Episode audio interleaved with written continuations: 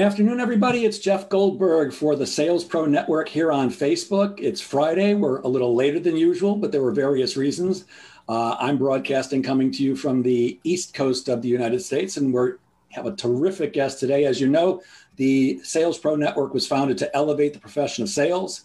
It's a place where you can come and uh, share insights, you can share complaints and problems and challenges, get coaching from terrific uh, coaches and trainers, not just myself, but a lot of others. And every Friday we do a Facebook Live with incredible guests. And I've been really looking forward to this one. And I hope you have too, because the topic for today is one that plagues every sales organization that I've ever walked into and every salesperson I've ever spoken to. It's truly my pleasure to introduce you to Jason Bay. Jason, how are you today? What's up, man? Yeah, it, it was rescheduled because of me. I, am the a hole here. So, uh, no, I appreciate you being flexible, man. Yeah, Jason's not a hole. What he is is very popular, very busy, very successful, and that's why we had it rescheduled. But hey, look, maybe maybe afternoons are better for everybody. We'll find out. So, um, uh, Jason, who likes to be called J-Bay, but being that I'm an old guy, I, I, I think I'm going to have to stick with Jason. Your choice, dude. J-Bay feels like an old guy trying to, to, to, to look young in, in my book. Uh, c- could you just tell everybody a little bit about how you got to where you are, what formed you, caused you to get into the, the prospecting arena, and how you formed your company? Yeah, I mean, the way that I got into sales was by doing a lot of cold prospecting, actually, um, for B2C stuff. So my first sales job was what, uh, 2008? Uh, as a freshman in college, I went door to door selling house painting services. So that was, uh, it was a lot of fun. It was really kind of hard at first, but I did really well at it. I sold like a $100,000 for the paint jobs and you know, four or five months, made like 27 grand for school. Like I was like, I love sales. You know what I mean? Um, and I, I learned sort of at that point that I wanted to be in sales because I was studying forensic science. So I thought I wanted to be a forensic scientist. Um, so this is like a 180, right? So I learned that I wanted to be in sales. And then the other thing I learned too was that I kind of had a knack for creating my own systems and frameworks and uh, teaching other people how to do stuff too. So I didn't really use a lot of the scripts that I was given. I kind of built a lot of my own processes around things, kind of using that as a foundation and then just you know reading books like Little Red Book of Selling by Jeffrey Gitomer. That was the first sales book I read. Um, so I was a sales manager with them the rest of college, and that's how I really figured out that hey, I, I love teaching and coaching and training. Um, so I worked with that company for like seven years. Um, so I was a sales manager, and then when I graduated, I actually became their marketing director for three years, and that was where I got a lot of exposure to outbound, primarily over the phone. So I started an outbound call center and we started with five reps. I was making a lot of calls actually too. And um, it was like, hey, we have 10,000 customers that hire our company every year, but hundreds of thousands sign up and they never get an estimate from us. We're going to call them. We're going to cold call people. We're going to do all kinds of stuff. So I would have like five college kids in this like tiny room with cubes. They'd have their scripts, stuff like this and then I give them a spreadsheet, like a list like, that I printed out, and they just smile and dial in. And then once we figured out that that would work, I uh, we scaled it to like 15 to 20 reps. I had an outbound call center that I hired a call center manager. And then and so this is like brings us up to like 2014 was when I left that company. I was like, you know, I want to help other companies do this. And that's how we sort of got into blissful prospecting was I was doing a lot of consulting, but I was like, you know what? I really love working with salespeople, sales teams uh, prospecting is like the hardest thing to do as a sales professional. So, how can I make this a more blissful experience um, for folks by giving them a good process that they feel like really good about, you know, and that are confident and that will work to get meetings with folks? Yeah, that's great. So, so it's funny, you know, I fell into sales by accident. I think almost everybody does. You know, yep. nobody goes to college and says, you know, I want to grow up and be a salesperson when I graduate. That that sounds like a good thing. And so you're going to be NCIS, and instead you wind up with this love of sales. What is it that you like about teaching and coaching so much? Uh, what I like is, I mean, I like doing things myself, but it just, I don't know what it is, man. Uh, I don't know if it's because I saw my dad my dad coached a lot of the sports teams and I saw how involved he was and how much fulfillment he got out of helping other people. But I always just like enjoyed helping someone else accomplish something. Um, I like to be honest with you, I'm not super comfortable being in the spotlight. It's just something like growing up, I was always very shy and we were kind of taught to be kind of on, more on the humble side. So I always like like helping other people achieve things. That gives me a big high when someone's like, dude, I landed a meeting using like the stuff that we talked about, Jason. Like to me, that's like so much better than landing a big client for us. Um, I love that. Um, I love when someone's having trouble with something because no one's really ever taken the time to give them a framework and like a process around it. I love kind of being able to come in and be like, you know what?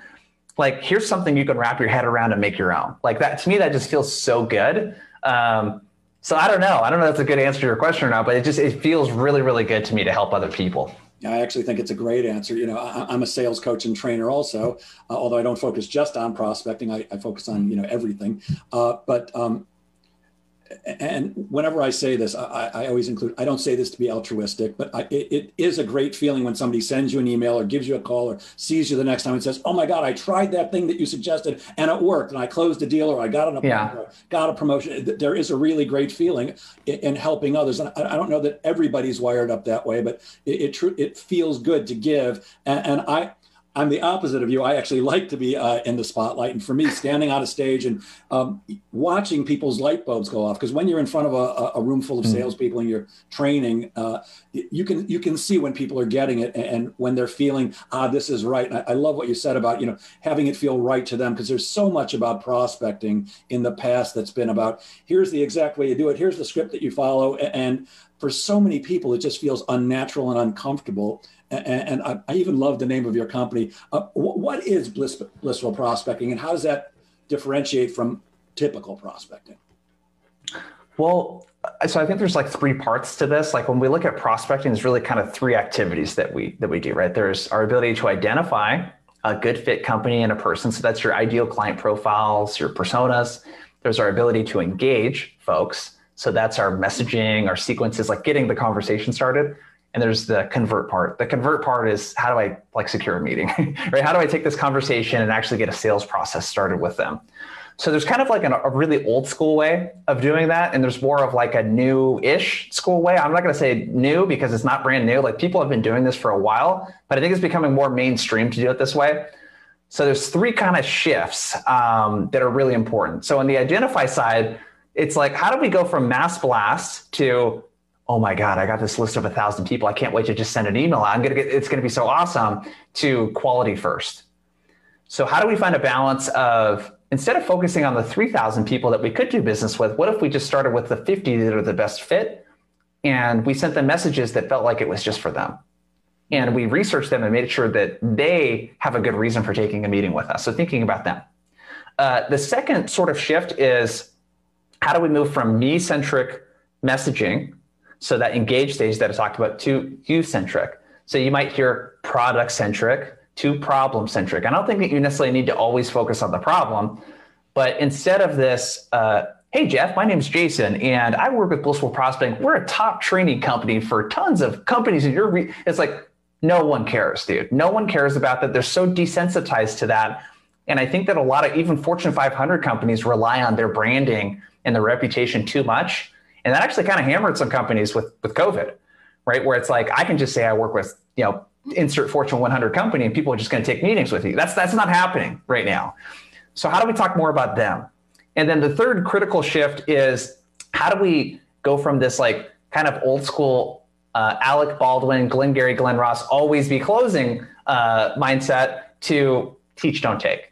So instead of saying, hey, Jeff, I want 30 minutes of your time because I want to share with you how we're helping other companies like yours, and I want to talk about our products and our services and all the awards that we've won, um, how can I bring in an element of something that I could teach you? So for me, when I'm prospecting, that's, um, dude, I, I, would love to share with you like what other like SaaS companies right now are doing uh, to help their reps feel more confident so that they pick up the phone more. I love to share with you what three other companies working with it are similar, like what they're doing to solve for that right now. So I can bring some insights to the table as well. And that's our true value, I believe, as a sales professional is I work with hundreds or dozens or thousands, depending on how long you've been selling, of companies exactly like yours. So I get to see all this perspective that you don't get to see because most businesses are very, the people in those businesses are very siloed in that business. So to me, that's the, that's how we make pros- prospecting more blissful. I don't know if prospecting is truly a blissful activity, but that's how we make it more blissful. Is like the theme there is how do we focus on them and think about their perspective and what I would want if I was a prospect before we talk about what we want because we have to help people get what they want before we can get what we want. Yeah, uh, uh there's so much in there to unpack. Uh, I, I, say the same thing that that uh, you know I, I, may not be able to make you love prospecting, but I can certainly get you to hate it less if you actually have, have a plan and you know what you're doing. And I, I love yeah. the idea uh, of an ideal client profile. Can, can you speak to that just a little bit more? Because I, I, think too many salespeople go after everybody. Like I'm in a networking group, and I learned the hard way very quickly that for me to say, you know, I work with sales organizations all over the world, so any company that has salespeople is a good lead for me. Well, it's too yeah. for people to wrap their head around. Yeah. So, uh, having an ideal client profile, can you just speak to that a little bit more? Because I think it's cool. yeah. So there's there's kind of a, a blend. So when we're doing prospecting and we're reaching out to people, like they're not like that's not a permission based kind of thing. Like they didn't ask to hear from us, right? So if we talk about and reach out to someone and say we can work with anyone like you, anyone that's got a pulse that running a company over 100 employees, that doesn't feel very specialized. It doesn't really feel like it's for me. So we got to keep in mind we're already trying to overcome the fact that we're a salesperson. People are kind of like reluctant to talk to salespeople that cold call them or cold email. Like I kind of got to come in knowing that and be a little more specific. So there's a blend of three things that I look at with ideal client profiles. Um, I want to look at like where we've had the most past successes. So I'm going to look for case studies, testimonials, where we get the best results, and I want to look for patterns. So I, you could use a tool like LinkedIn Sales Navigator. You could use a tool like Apollo.io is one that I like. But let's just look at like what are the companies we've had the biggest successes with? Because when I reach out to the new companies, if I can say, hey, these other companies that are similar to you had this problem. Are you having it? That's a lot more powerful than reaching out to a company, uh, a software company, let's say, and they go to your website and you've never worked with a software company before, right? That's a little tougher to do. So, past successes, I'm looking at companies that are the easiest to sell. So, I'm, I'm thinking back and looking at my CRM and thinking, like, who had the shortest sales cycle? Like, who just really kind of got what it is that we're selling? Who has the largest deal size? Right? So that's another pocket that I'm going to look at. And then I'm going to look at like highest priority. So you are, if you're in sales, you might not be able to control the fact that your company prioritizes certain companies. If you're an SDR or BDR and you're just prospecting for an account executive, so if you're just doing appointment setting, they might have priorities that are important to them. And then you might have certain kind of companies that your product or service tends to align with more too. So past success is easiest to sell, highest priority. I'm going to look for the combination of those three things use a tool like LinkedIn Sales Navigator or Apollo. And then I'm looking for patterns in industry, employee count, who I typically engage with at those companies, uh, what kind of problems they were having. There might be geographical things that I'm looking at, but those tools will kind of tell you like the highlights of what to look for so that you can start with that as a good foundation. Yeah. Uh, and I, I love that you're making it about them and not you. It's the same thing during the sales process, not just prospecting, but when you're speaking yep. to somebody, they don't care about you. They, they don't care that you've got bills to pay and a family to feed or any of that. What they care about, you know, I'm old school. They care about the them. What's in it for me? What's in it for them? Yeah. And I think the other thing that's crucial, and you just you just mentioned it, um, we have to understand that when we're prospecting, for the most part, we're doing interruptive marketing. They're yeah. not waiting for. I, I, w- I would pay big money for the list uh, of companies that are desperate for a sales coach, think my company is the only one that does it well, and thinks I charge too little. But I haven't found that list yet. They're not sitting at their desk waiting for a call or an email from Jeff Goldberg or Jason Bay. They're doing something else. So we have to really appreciate that people are busy. They've got other stuff on their mind. What they've got on their mind is not us, it's them. And if we don't, uh, if we're not aware of that, we don't uh, tailor our approach to that, then we're going to be screwed more often than not. Um, one of the things that I believe is in, in prospecting, consistency is the key. Um, what are your thoughts about that, and how often should a person, a salesperson, prospect? Yeah, uh, I mean, consistency is absolutely key. Like the thing that I equate prospecting with the most is exercising. Uh, I don't know very many people that, that love exercising. It's usually something that people kind of have to like, they just get it out of the way. They do it first thing in the morning, whatever. So if we look at like uh, consistency, um, that's like the number one thing. Consistent activity is, is that's like the most important part of prospecting, even if you're not prospecting very well. Because if you do it consistently, um, one of the things that you allow to kick in is every human is an extreme, like we're extremely resourceful creatures, right? You don't allow your resourcefulness to kick in unless you're doing something and experiencing challenges and you're immersed in it on a daily basis, right? So the second part to your question, I think, is like, how do we figure out what's the ideal activity for me on a weekly basis? How many emails should I be sending? Calls? Like, how much time should I block off for this? Those are all really hard questions to answer for someone specifically, but I can give you some like a way to think about it.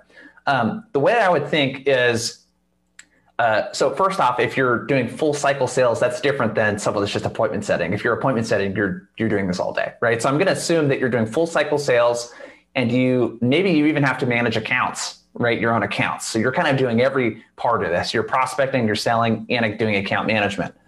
What I would think about is like, what are your like what do you have the availability to do and I would look at your existing, you actually might be able to help me with this, Jeff. What, what do you think based on what you know about your audience? Are people managing their own accounts? Because that presents a whole nother variable.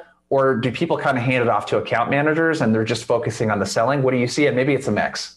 I believe that this audience, for the most part, is doing both. They're handling everything. Like I know, I, you know, I'm a solopreneur. I'm doing everything. I'm managing accounts. I'm prospecting. I'm doing all that stuff myself. And I think the majority of this audience is doing the same. Got it. Okay, so let's take that in consideration. Uh, that's something I very much relate to as well, being a business owner. Is what I'm going to think about is like what's the revenue mix that I have right now. So if my goal is to sell a million dollars, let's say in a year, we'll round up. That's not my goal personally, just so you know, it's not that high. Um, so if my goal is to sell a million dollars worth of my stuff, and I get half of that, I don't know, from repeat business, whatever that breakdown looks like, I know that I need to make up that other half. And then we start looking at it like a math equation. So if I need to sell $500,000 worth of stuff, what does my average deal size look like? Is, I'm going to use round numbers. If it's 100,000 bucks, I need to sell five deals. So I need to make that happen. What is that? A once per quarter, once, you know, a couple times a quarter, one and a half times a quarter, whatever that is. And then I'm going to break that down even more and look at just some generic, how many people would I need to reach out to in order to do that? Well, I'd probably have to, if you just use again, general numbers. If I need to land five new companies and I have a closing rate of 10%, let's say on outbound, I need to get 50 sales calls. Yep. And then I'm looking a layer deeper than that. How many prospects would I have to reach out to to get 50 sales calls? And let's just use 10 again. And this is a good starting place if you're not doing this. Uh, so 50 times 10, that's 500. So I need to reach out to 500 people over the course of a year. So, and then in terms of touches, eight to 12 touches, 10 plus, somewhere around there is what you want to think about in terms of total times that you reach out to someone. So now let's just use 10 again. So now we have 5,000 touches, like outreach activities that we need to break apart over an entire year. You could break that down per month, and then you could start looking at like how long it takes for you to do that stuff. Uh, so that was like a really in-depth, like a lot of math involved with that. But that's like the detail that I find that people don't go to to be like, okay, 5,000, let me just kind of do the math here. 5,000 divided by 12, that's 416 activities per month. Let's call it 400. That means I need to hit 100 activities per week. Well, time block. How long is it going to take for you to write the emails and to make those phone calls? It's probably going to take a couple hours of your day, each day, to hit 100 activities, I would imagine. So that's a 10 hours of your week. Is it on your calendar? Do you know exactly what you're going to be doing during that time? that's a super long-winded answer, man. But that's that's that's what I always do with companies is like, dude, if you don't know exactly what the activity is that's required and you don't block it off in your account, it's not going to get done. 100%. Yeah. Uh, it, I, I, think you just gave a long answer for something that I, I completely agree with that people need to track their own activity and see what results they're getting from it because only then can you figure out how much you really have to do how successful you're being. And the only way to improve on it is to get better at what you're doing so you can shorten each activity. But i mean you know 20 activities a day it, it does really depend on how fast are you at typing emails how many calls can you make. The truth is 20 calls you can do that in an hour yeah. Uh, depending on how long your conversations are. Uh, so an hour to two a day could be could be real. The, the trick is so many people hate it so badly that they'll do anything they possibly can to avoid making those calls. And now it's much harder to do 100 calls on Friday than it is to do 20 a day. I, I personally believe a little bit each day, just like you do with exercise, a little bit each day makes it much easier. And that consistency puts you into a habit rather than, oh no, it's Friday. I got to make 100 calls. It's why I don't like call blitzes. How, how do you feel about those? I mean, I do like call blitzes, but I, I don't call them that. I call like a power hour. You know, I don't think like, like if you're saying call blitz, like, oh, once a week we get the team together and we make a blitz, like, I don't like that. I, it's like, dude, uh, you need to be doing this on a daily basis so it becomes a habit. Just do an hour at a time. You don't need to block off three hours in a row to make cold calls, like sprint for an hour at a time. Um, I think time blocking is very important. So it's like, can we talk about call reluctance actually, like where that comes from? Because I think this, because you said, hey, hey, people hate picking up the phone and like doing that. Well, let's kind of think about like why people might be reluctant, you know, to do something. And I think there's a couple things associated with that. And since we are you know, people are very emotional, as like the old adage goes, people buy based off emotion justify with logic. Um, well, turns out the science behind that, that's mostly true, right? Like Dan Ariely wrote a book called Predictably Irrational. That's the one thing that we can count on people doing is being predictably irrational, right? So I think if you kind of look at the emotional aspects to how people feel about what they're doing, I think a couple things come to mind, right? if my goal when I'm cold calling is to set a meeting, I'm putting an intense amount, I'm putting a ton of pressure on myself. If I go into the call blitz and I say, my goal is every time I talk to someone, I need to get a meeting versus, well, what do I need to get a meeting? I actually need to start a conversation first. So if I'm trying to make working out a habit, instead of like, oh, I need to go work out, no, I just need to go to the gym. Make going to the gym a habit, you know? So with this, make starting conversations a habit so when I go into this cold call, I'm not thinking I need something from Jeff. If I go in needing something, that's what people in our industry refer to as commission breath, right? It's like I sense this person needs something from me. They're selling something versus curiosity. Um, I wonder if Jeff at his company might have something that they're having problems with that they might need my help with. I wonder. I, am curious. Then the tone completely changes too. I was just making cold calls uh, this morning. It was interesting. I was on a Zoom coaching call, a couple dozen reps at a company we're working with, and they're just kind of call reluctant. So I was like, this today, I'm going to make cold calls for an hour with you guys and, and like prospect to your prospects. and it was pretty nerve wracking for me, man. I'm not going to lie, but it was really fun. I always like doing this. And the tone and everything is what people comment. And I'm like, I don't think about the tone. I just think about my goal my goal is, uh, hey, Jeff, you know, Jason with Blissful Prospecting here. I know I'm probably catching you in the middle of something, but is, is it cool if I tell you why I'm calling here real quick and you can let me know if you want to keep chatting? So you can kind of do like upfront contract or like Sandler calls it or permission based opening, I call it, because there's so many variations of that that you can do. And it's like, hey, I, I was on your website and I noticed this thing. And typically when I talk to folks like yourself, they're, you know, sometimes having this problem or they want to accomplish this thing and for whatever reason this is getting in the way uh, is it cool if i ask you a couple questions just to see if this would even be relevant for you and every time i did that oh yeah what's up what do you want to know you know it's just like you're kind of coming in your tone versus uh, hey jeff jason with blissful prospecting uh, my company does abcd and um, i would love to get 30 minutes on your calendar later this week what does your calendar look like tomorrow objection uh, hang up right it's going to be really tough if that's the way that you approach it so i think the mindset around what am I trying to accomplish? I'm just trying to start conversations. And what do I need to do? I need to do that in a way that makes it about them. I need to have some sort of research that I did. I need to talk about them. I need to talk about problems that people like them have or companies like theirs have. And then I really need to ask questions around that. I don't need to talk about my product and service a ton. That's not the time and place for that. So mm-hmm. I think those two things, if you wrap your head around that and you have a process of how you introduce a call, you know what questions you're going to ask, you know how you're going to close it. Like I typically find that makes people less reluctant when there's you know the personal training analogy. If I know that my goal is just to go to the gym and I have a workout plan that's prepared and I know exactly what I'm going to do when I get there, like that's going to make it easier for you to go work out and do the thing that you don't really want to do if you remove all the barriers that could be up standing in the way of you doing that. Brilliant. Uh, it, I, I, think the call reluctance always comes down to fear of rejection. I, am yeah. going to ask somebody for something that I want that they probably don't want, and, and they're going to tell me no and that's where you have to be able to slam them with objections, rebuttals, objections, rebuttals, and go back and forth. And you know, I, I can in listening to you, and I'm so glad we're doing this because I can even hear my old school thinking of, "Hey, I'm Jeff Goldberg with Jeff Goldberg and Associates. Uh, we're a sales training and coaching firm. We work with companies just like yours, to help them get measurable and sustainable sales increases." That's a great script, but it's it's pounding them in the face. Uh, your your approach is so much gentler. Even that gentle open, I'm not even sure it, really is the Sandler thing. You know, uh, can I can I tell you what I'm calling about, and you, know, you can tell me whether you want to continue. I think it's brilliant, and, and really, uh, instead of putting somebody's back up against the wall who we did interrupt, it kind of gets them to either open up or tell you no. Do, do you get rejected to, with that a lot? Or is yeah, I mean, sure, I'll give you another 30 seconds. I mean, I would say eight out of 10 times people are like, okay, cool. And they kind of chuckle a little bit. Um, I, I just like, you can do, you can have so many different variations of that permission base, which is like, I kind of feel like Sandler kind of took like this and it's like very serious, you know, um, dude, you can have some fun with it. Like, uh, hey Jeff, dude, I know I'm calling you on a Friday afternoon here and you probably got a ton of stuff planned for the weekend. So I'll make this quick. Can I get like you know, a, uh, uh, you know, a couple seconds or whatever, you know, to tell you why I'm calling. You can let me know if you want to keep chatting. And um, I, I, think like you can just have fun with it and be more in the moment uh, with what you're doing and really connect with them. This fear of rejection, I think what you got to wrap your head around is like rejection's never going to feel good.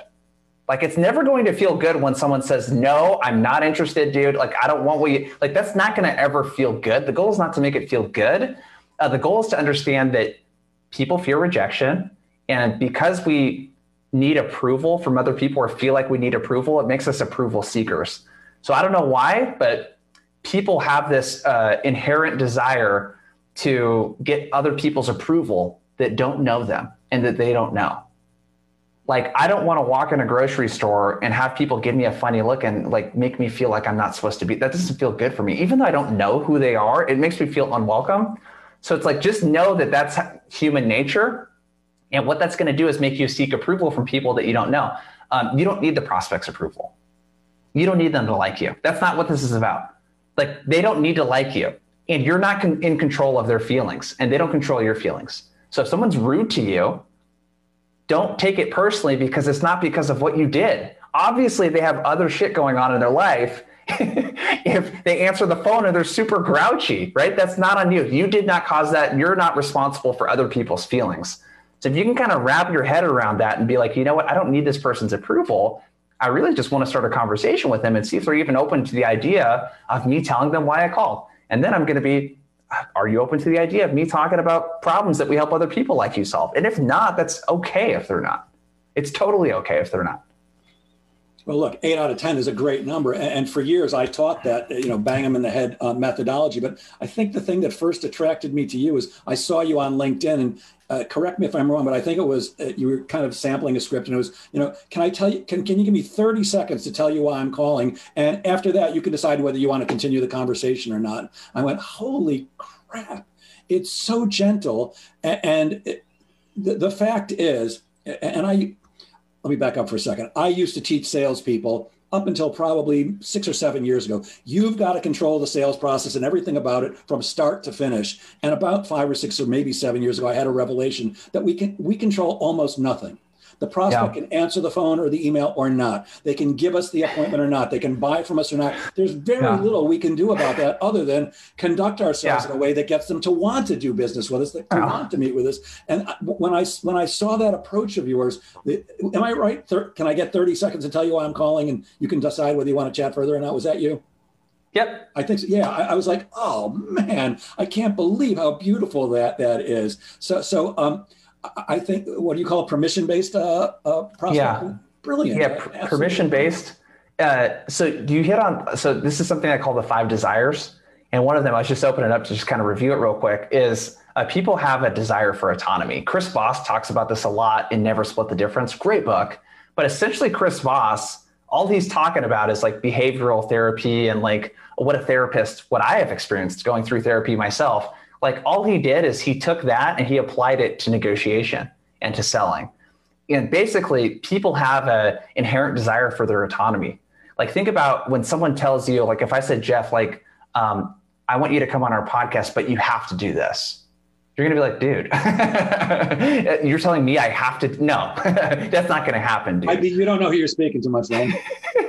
so, like, when you tell someone to do something and you don't give them a choice in the matter, it brings people back to like this feeling when you're a kid and your parents told you to do something you didn't want to do and you felt like forced to do it, it, it that makes most kids rebel, right?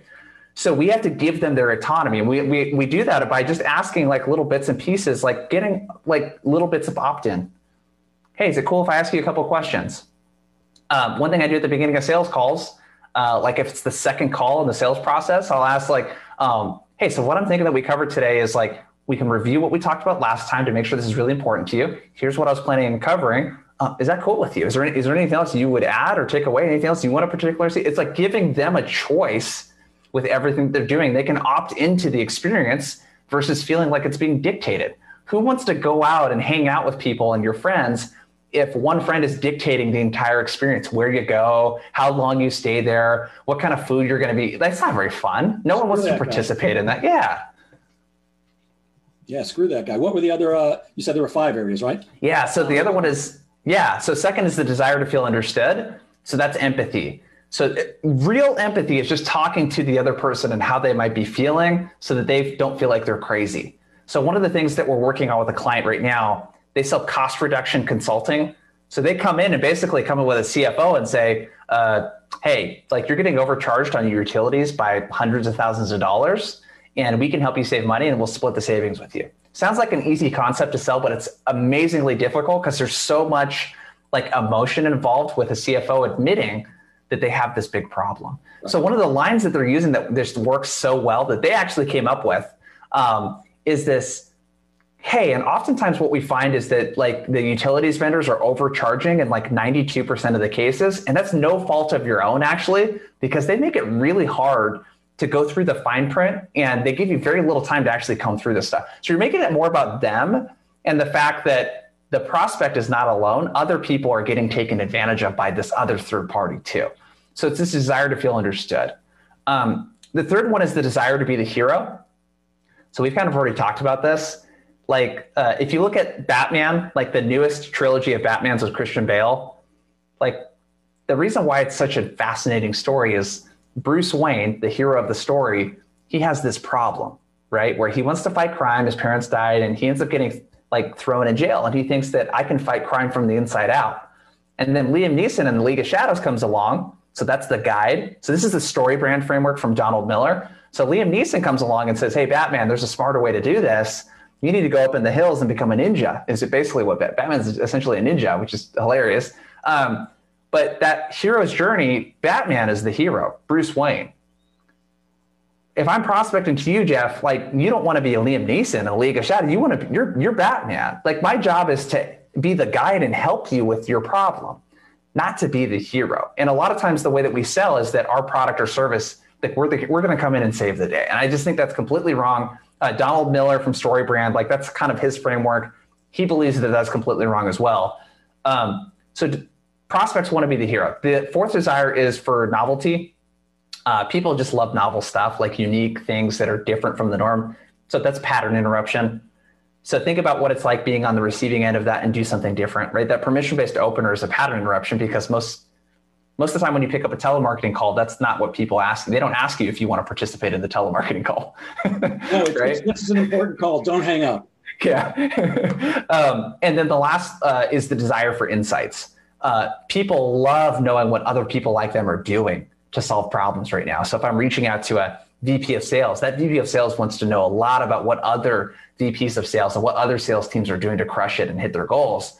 So it's this concept of teach, don't take. I need to have something to share. So those are the five desires that like every human has these desires and we need to incorporate them into how we prospect and sell. Mm, great. So um, I, I, love that last piece. Um, so are you? Uh, this is kind of this question is kind of in regards to that. Are, are you a fan of making as many calls as you possibly can, or making less calls and doing a lot of research first?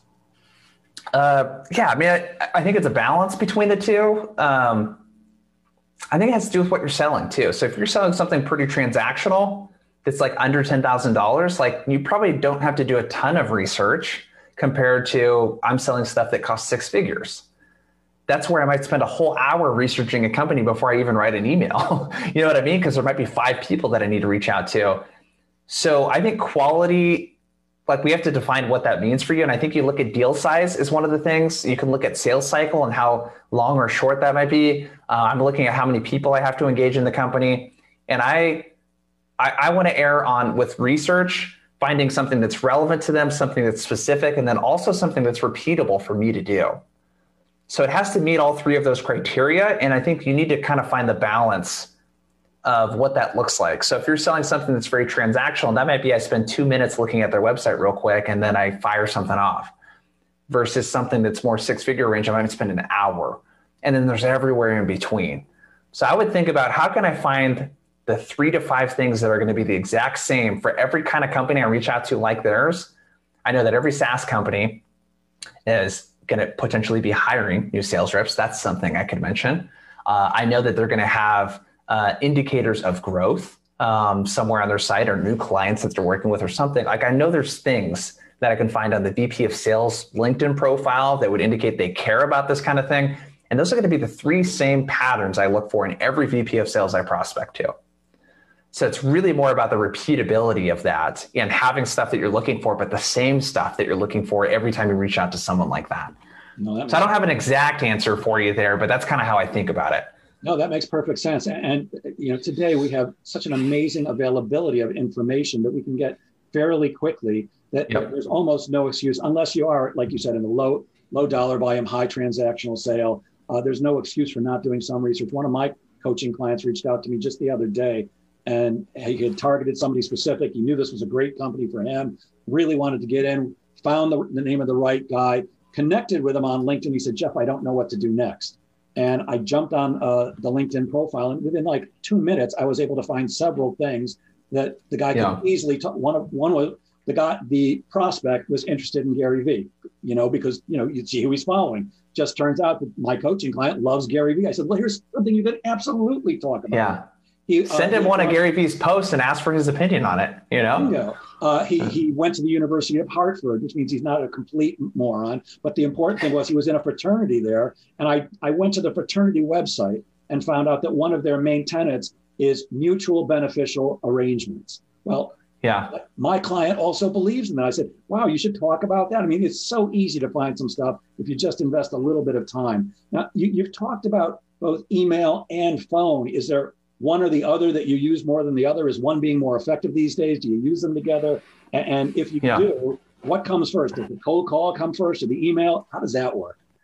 Yeah. So what you're kind of getting at here is like the sequence, like what is the uh, ideal contact strategy, right? So there's a couple different parts to sequences, and I'll give you kind of the guidelines for it, and then you got to kind of have to play around with it because uh, it's totally industry uh, dependent. It's also totally what your strengths and weaknesses are. Um, I personally love the phone.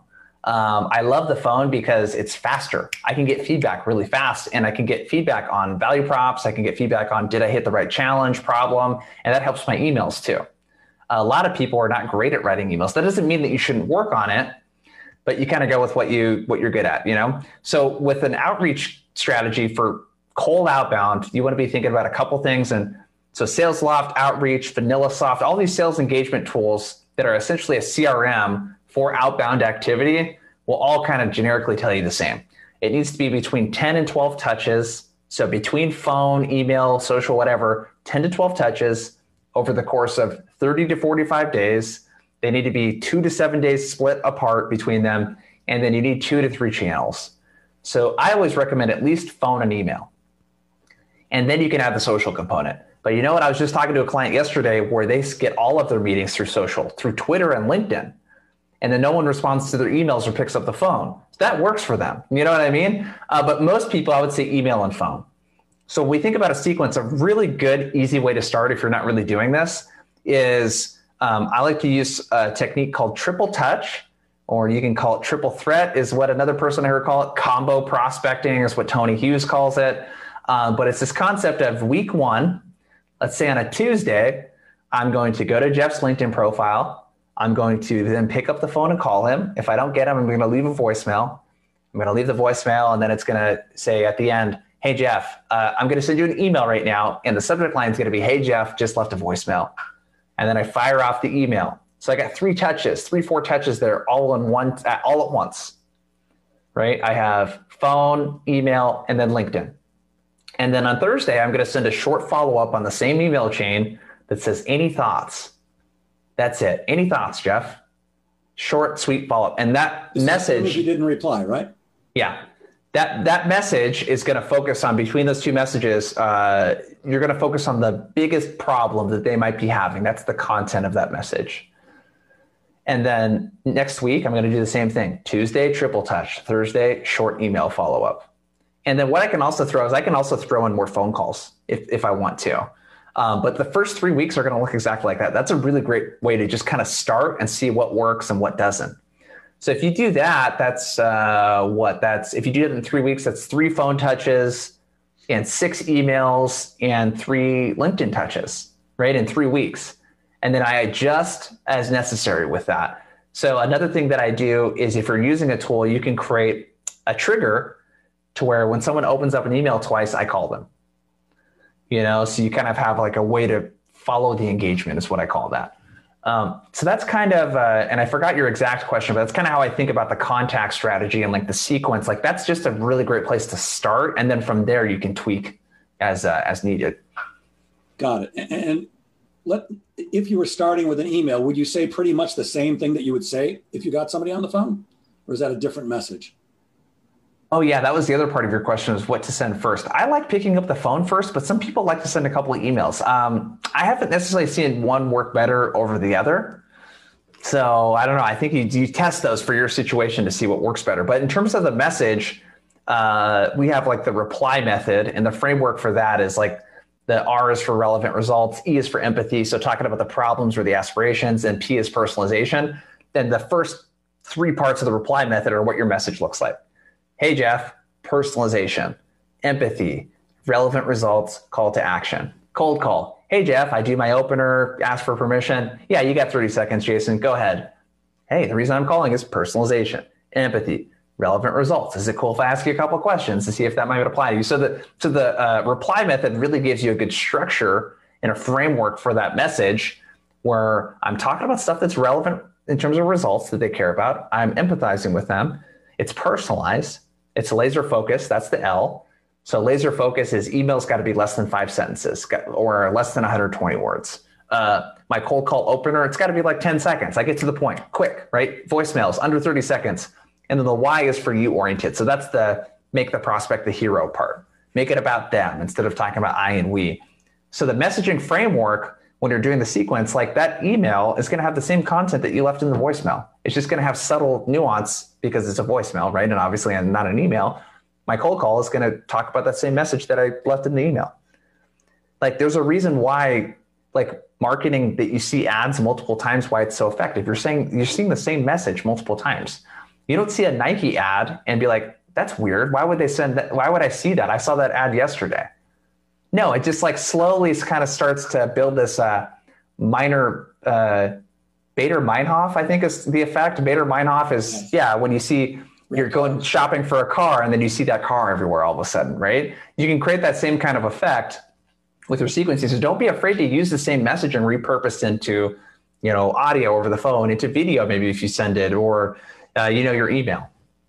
And, and, so let's say you, are the type of person that uh, does like to pick up the phone and you don't get the person. I'm assuming you're suggesting somebody does leave a voicemail, yes? Yep.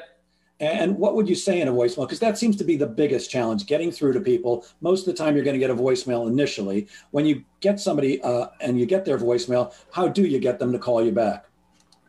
Well, I think if we look at the purpose of the voicemail as not as a way to get the person to call me back necessarily, but let's treat the voicemail as like a bump notification.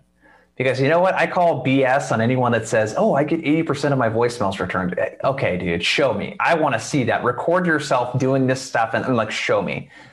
The voicemails, I was just talking to someone else on a podcast about this. It's like, it's kind of always been a less than 5% of people call me back, anyways, on a voicemail. And right now it's probably less than 1%. So let's not even like look at the voicemail as a way to get the person to call us back. Let's look at it as a way to get them to look at something else. So I'm going to say, uh, hey Jeff, and I don't. Uh, I'm going to say the voicemail a lot like how the email would be written. So I'm not going to introduce myself at the beginning of the voicemail. Uh, hey Jeff, uh, I saw on LinkedIn uh, that you've been a sales leader for 20 years. I I thought it really stuck out to me that you accomplished this big thing. Um, you know, the reason I'm reaching out is one of the you know problems that I hear a lot of VPs of sales are really racking their head around figuring out is how do we you know motivate our team in a virtual environment right now and keep them motivated to pick up the phone. And I'm working with other companies, you know, like yours, and I wanted to share what you know some of the things that they're doing right now to keep their teams motivated. Uh, no need to call me back. I'm about to send an email to you right now. It's going to say, "Hey Jeff, just left a voicemail." And again, no need to call me back, but if you want to, my number is this. But otherwise, just take a look at the email. I'm going to fire it off to you here in a, in a minute or two. This is Jason with Blissful Prospect. See ya. You know, like that kind of thing. Very similar message uh, in terms of structure with the nuance at the end of let me see if I can point them to something. So it's kind of like the gym analogy again. You're taking the pressure off. It's not like I've got to get you to call me back. It's like, hey, you know what? Call me back if you want to, but here's why I was calling, and t- be on the lookout for this email. Brilliant. Yeah, exactly. Right. I'm, I'm about to shift my entire methodology. uh, Ryan Ryan O'Hara from a company called LeadIQ talks about this with their reps there. He calls it hyping up the email. So I'm about to send you this really good email. There's like three, uh, it's going to link to three really good tips that VPs of sales are using with their sales development managers right now to like get their managers on a weekly call together and like to really motivate them to pick up the phone. I think you'd really like it. So be on the lookout for that. You know, it's like really hyping up is what Ryan calls it. I, I really like that approach. Yeah, that's fantastic. Now, what about social media? Are you using a lot of social media outreach? Do you teach that also? And if so, how do you use that?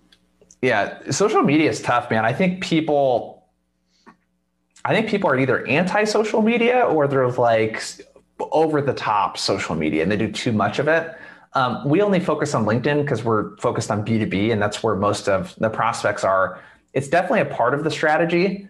Um, primarily, the way that we teach uh, using it is sending a connection request, you know, connecting with someone, and then you can kind of read from there if the person prefers talking. This is why you do multi channel, because the person might prefer to talk to you over LinkedIn. I have a prospect at this company I'm trying to get hold of, and he will only talk to me through LinkedIn. He doesn't return any of my calls, opens emails, but doesn't return them. But he's on LinkedIn, and, and that's the place where I can message him. So I think the connection request as part of that first triple touch is big. And if you connect with someone, uh, what you can do is uh, so Kayla Citron there, I had her on my podcast, and she's just crushes it. She gets like 35% response rates using videos on LinkedIn. So what she does is sends a welcome video. Uh, so use Vidyard, BombBomb, Loom, whatever you want to use, uh, and you record the screen. So instead of just you, you record the screen with your little uh, picture in the bottom, and I do it on your LinkedIn profile. So the thumbnail that they see is your LinkedIn profile.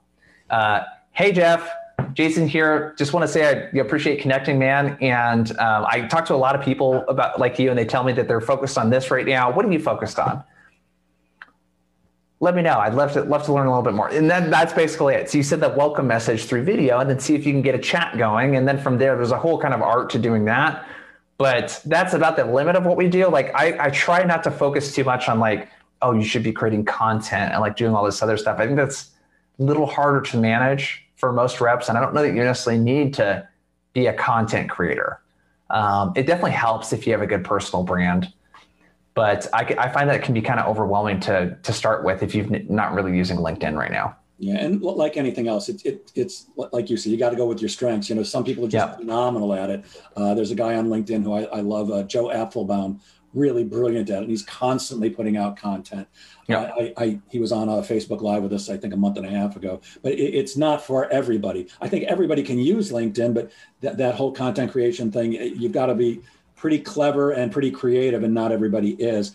Um, is there anything that salespeople need to be doing for prospecting differently during the pandemic? Uh, yeah, so there's a couple things like if you haven't done them, I, I think that like the pandemic has uh, made us like need to lean in more to doing things the right way. so I don't think it's like changed the way that we are doing things. It's just made empathy more important, talking about the prospect more important because you know what? Like they cannot afford nice to haves. Businesses are not spending money on nice to haves right now, right? So I think it's made us lean more into that. But there's one very tactical thing that I would recommend if you haven't done it yet, because so if we're talking about empathy and knowing what's going on in the prospects world, well, that's changed since COVID. So that part of it, the structure has not changed, but what goes into that structure has changed. And one thing that we did at the very beginning is a friend of mine, Jeff Bajorek, uh, sales trainer, sales coach, good friend. Uh, I kind of freaked out when like people were starting to shut down because like our pipeline just like dried up for like six weeks in March. No business deals. Everyone was like, we got to punt this, got to talk later. And he's like, you know what you should do is get your clients on a Zoom call together and then see how you can help them solve their problems. And I was like, oh, interesting. So we got like half a dozen clients on. And instead of me coming on and being like, here's how we can help you, I said, hey, you guys have never met each other. what's going on in your world right now and how can you guys help? I just facilitated the conversation. And I got so many insights from that. I learned more about what they're thinking, the language they're using, the problems that they're solving. And I got really good insights because they were problem solving with each other. And I don't, I, am not in their line of business. You know what I mean? I, I'm not in a computer software company. So I got in their language, like what they're doing, and that becomes an insight that I can share when I'm prospecting. Hey, what I'm hearing, you know, from our clients in your space is they're really focused on this right now, and I'd love to share. We did a roundtable, and we got some really good insights. I'd love to share some of the things that we, you know, came up with for there that I think would be helpful for you.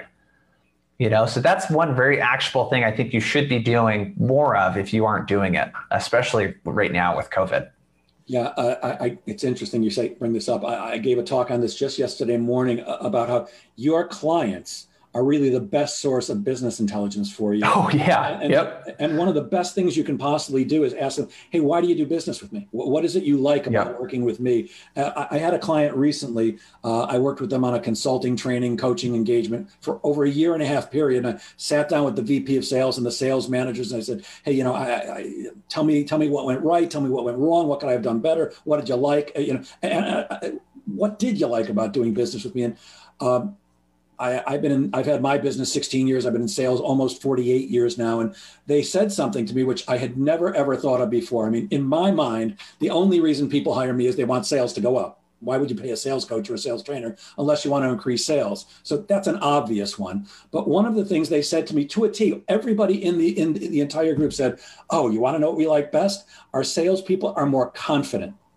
Yeah your work with them made them more confident. And never once did it occur to me that what I do causes them to be more confident. Now, maybe it was blazingly obvious and right in front of my mind because obviously if you're confident in sales you're more likely to close business but it never occurred to me. And if i hadn't asked my clients then i would never have thought of that on my own. And like you say i'm now able to say hey you know one of the things my clients tell me that they like about working with me is their salespeople have more confidence which leads to more closed business. Uh, so getting them on a phone call like that or a zoom call like that i think is brilliant and something we can all still do covid or not.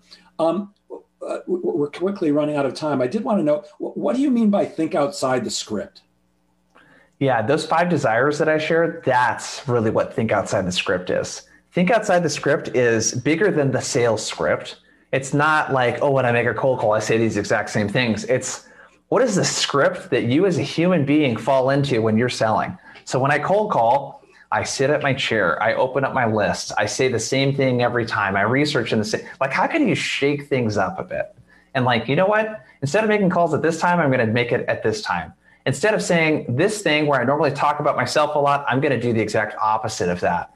Um, I'm going to make them standing up in a different room. You know, it's it's like how can you really like shake up the pattern that you're in and think outside of like the script that we can fall into as a human being when we wake up and we just do the same thing when we're selling every day.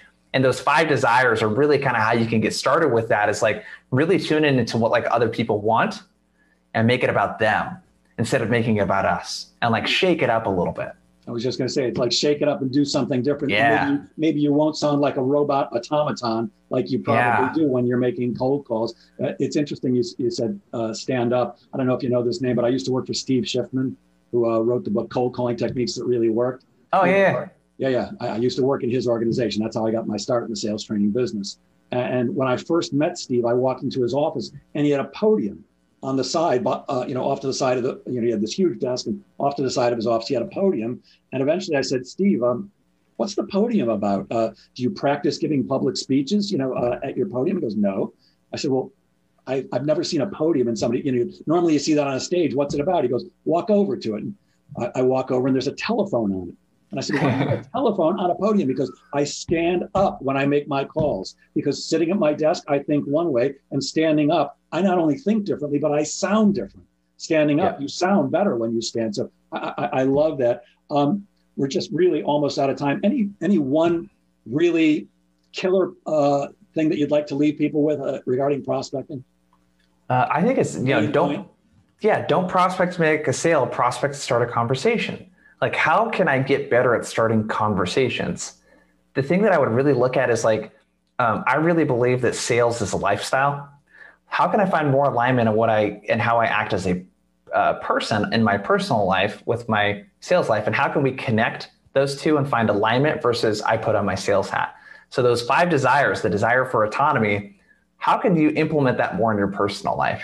How can you give the people in your life, your husband, your wife, your kids, or whatever, how can you get more, get them to buy in more by actually giving them a choice?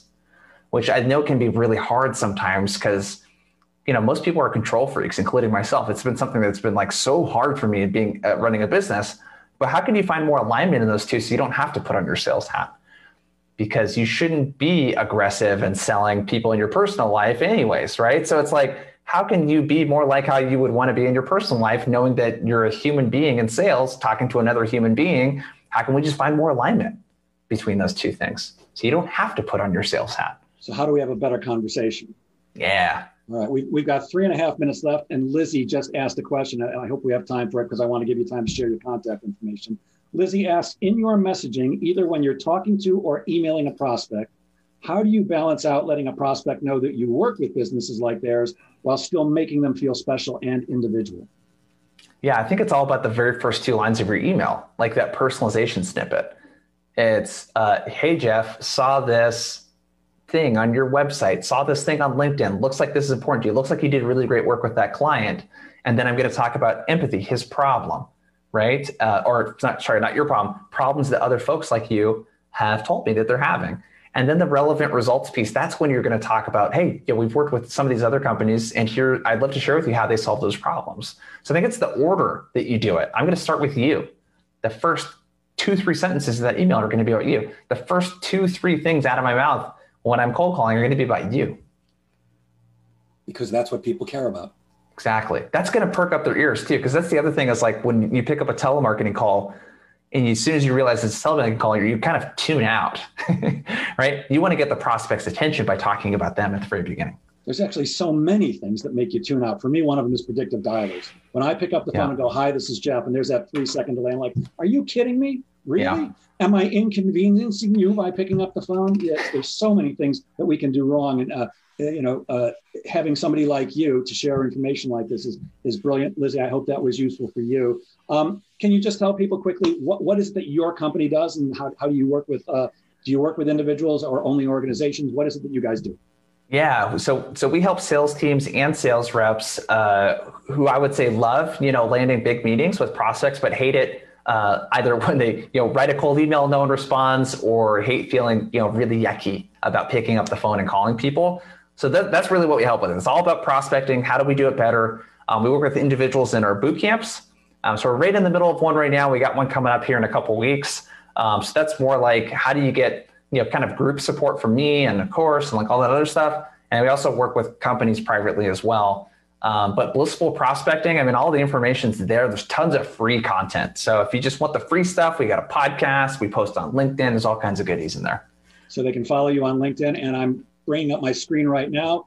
Uh, Oh, I don't even see it. So, how can people reach you? Uh, do you have an email address where they can get to you? Uh, a phone number?